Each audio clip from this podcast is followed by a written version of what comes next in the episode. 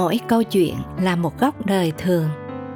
Ước ao bạn sẽ tìm thấy những bài học ẩn chứa trong từng câu chuyện mà hạt muối muốn được chia sẻ cùng bạn.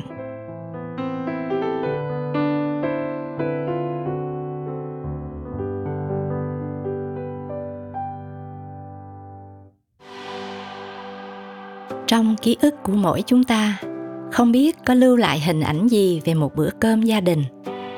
Đó có thể là hình ảnh đậm nét nhưng cũng có thể là hình ảnh mờ nhạt trong mỗi người.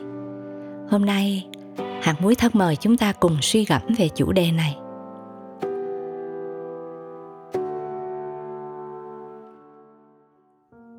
Má cho con xin chén cơm ăn lẹ để ba về bây giờ.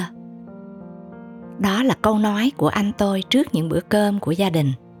Tôi không nhớ từ lúc nào các anh tôi bắt đầu tránh né những bữa ăn ngồi cùng bàn với ba tôi không nghi ngờ về tình yêu ba tôi dành cho con cái, nhưng tình cảm của ba đôi khi lại thể hiện qua cách la rầy hoặc im lặng. Ba tôi hay dạy dỗ sai biểu con cái với nét mặt nghiêm khắc, không mấy gần gũi. Ba cũng thường khen con người ta, chứ ít khi khen con trong nhà.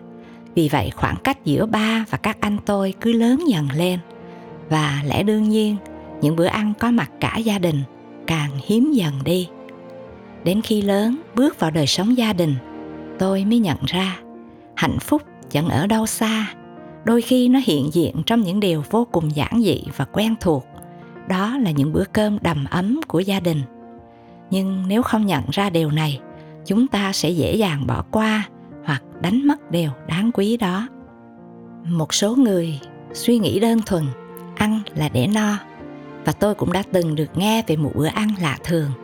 Đó là mọi thành viên trong gia đình không được nói khi ăn. Tôi thật sự bị bất ngờ vì luật lệ lạ lùng này. Hãy tưởng tượng, một bữa ăn mà chỉ toàn là âm thanh nhai, nuốt, tiếng húp xì sụp cộng với tiếng va chạm của chén đũa. Thiết nghĩ có lẽ không mấy ai cảm thấy thú vị với một bữa ăn như thế, cho dù là cao lương mỹ vị.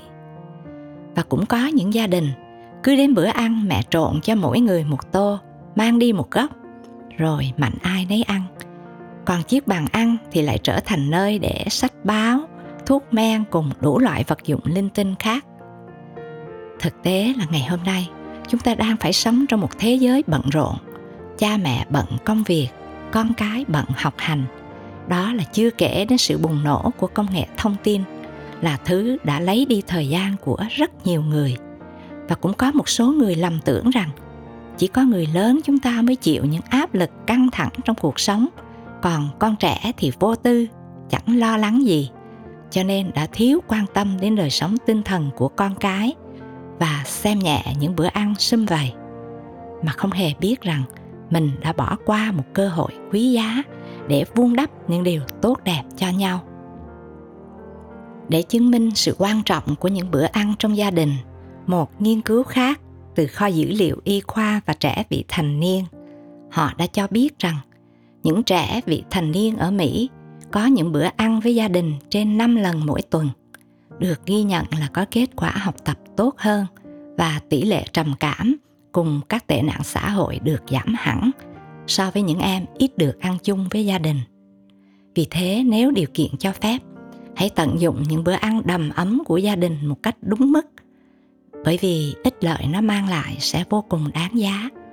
Ngược lại, vì những lý do nào đó, một số gia đình không thể có được bữa ăn chung với nhau, thì chúng ta hãy tận dụng những thời gian hiếm hoi bên bàn ăn vào dịp lễ hoặc cuối tuần để làm cho nó trở thành thời gian thật sự có chất lượng và ý nghĩa.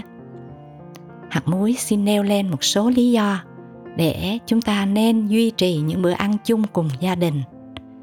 Trước hết bữa cơm gia đình là thời gian tận hưởng ơn ban từ chúa.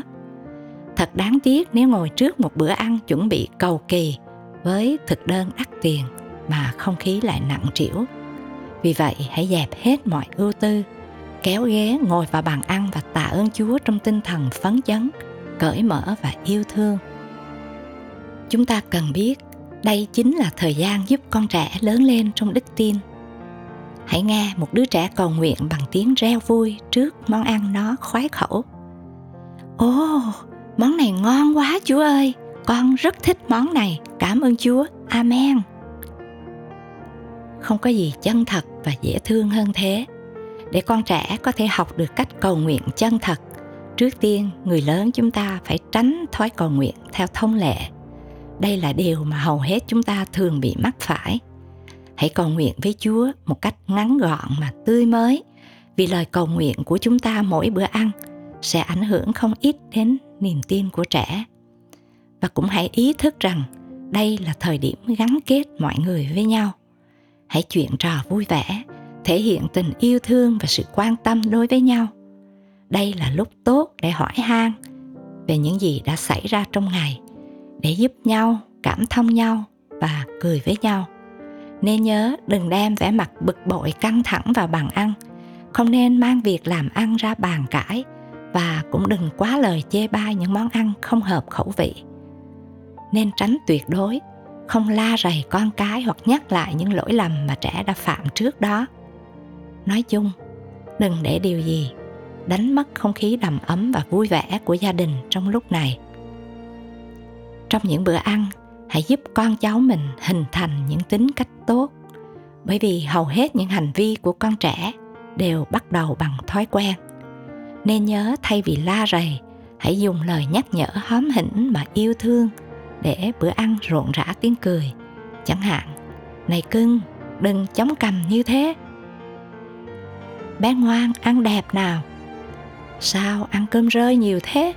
Mẹ mua con gà để nó nhặt cơm rơi cho con nha trong lúc ăn, cũng là lúc dạy con biết lịch sự, nhường nhịn, sẻ chia. Không nên ích kỷ và chỉ biết cho mình. Từ trong những bữa ăn, từng ngày, con cái chúng ta sẽ hình thành cách ứng xử đúng mực khi bước vào đời. Và qua những bữa ăn của gia đình cũng hãy giúp con phát huy tinh thần trách nhiệm. Cho dù gia đình bạn có người phụ việc, cũng hãy tập tành cho con thể hiện lòng quan tâm giúp đỡ trong mỗi bữa ăn. Thay vì hỏi hôm nay mình ăn món gì? Dạy con nên hỏi rằng, con có thể giúp gì cho mẹ đây? Sẽ rất tuyệt khi mọi người đều ý thức chung tay với nhau để có bữa cơm hoàn hảo.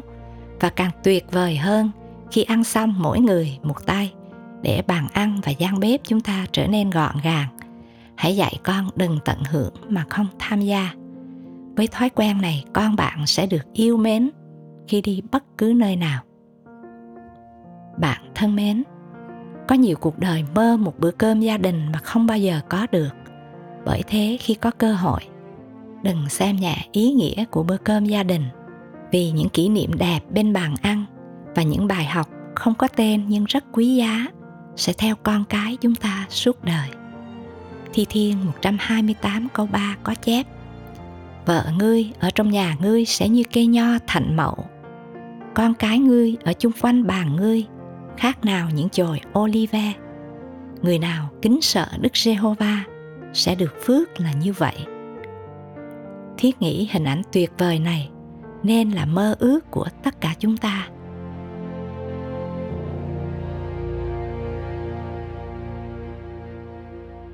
Thân mời, chúng ta cùng cầu nguyện. Lạy cha từ ái chúng con đang sống trong một thế giới với rất nhiều cạm bẫy xin chúa giúp chúng con là những bậc làm ông bà, cha mẹ được chúa dẫn dắt để nhạy bén và khôn ngoan, biết tận dụng mọi cơ hội để giúp con cháu mình phát triển niềm tin vững vàng ở trong ngài con cảm ơn chúa và cầu xin trong danh Chúa Giêsu Christ. Amen.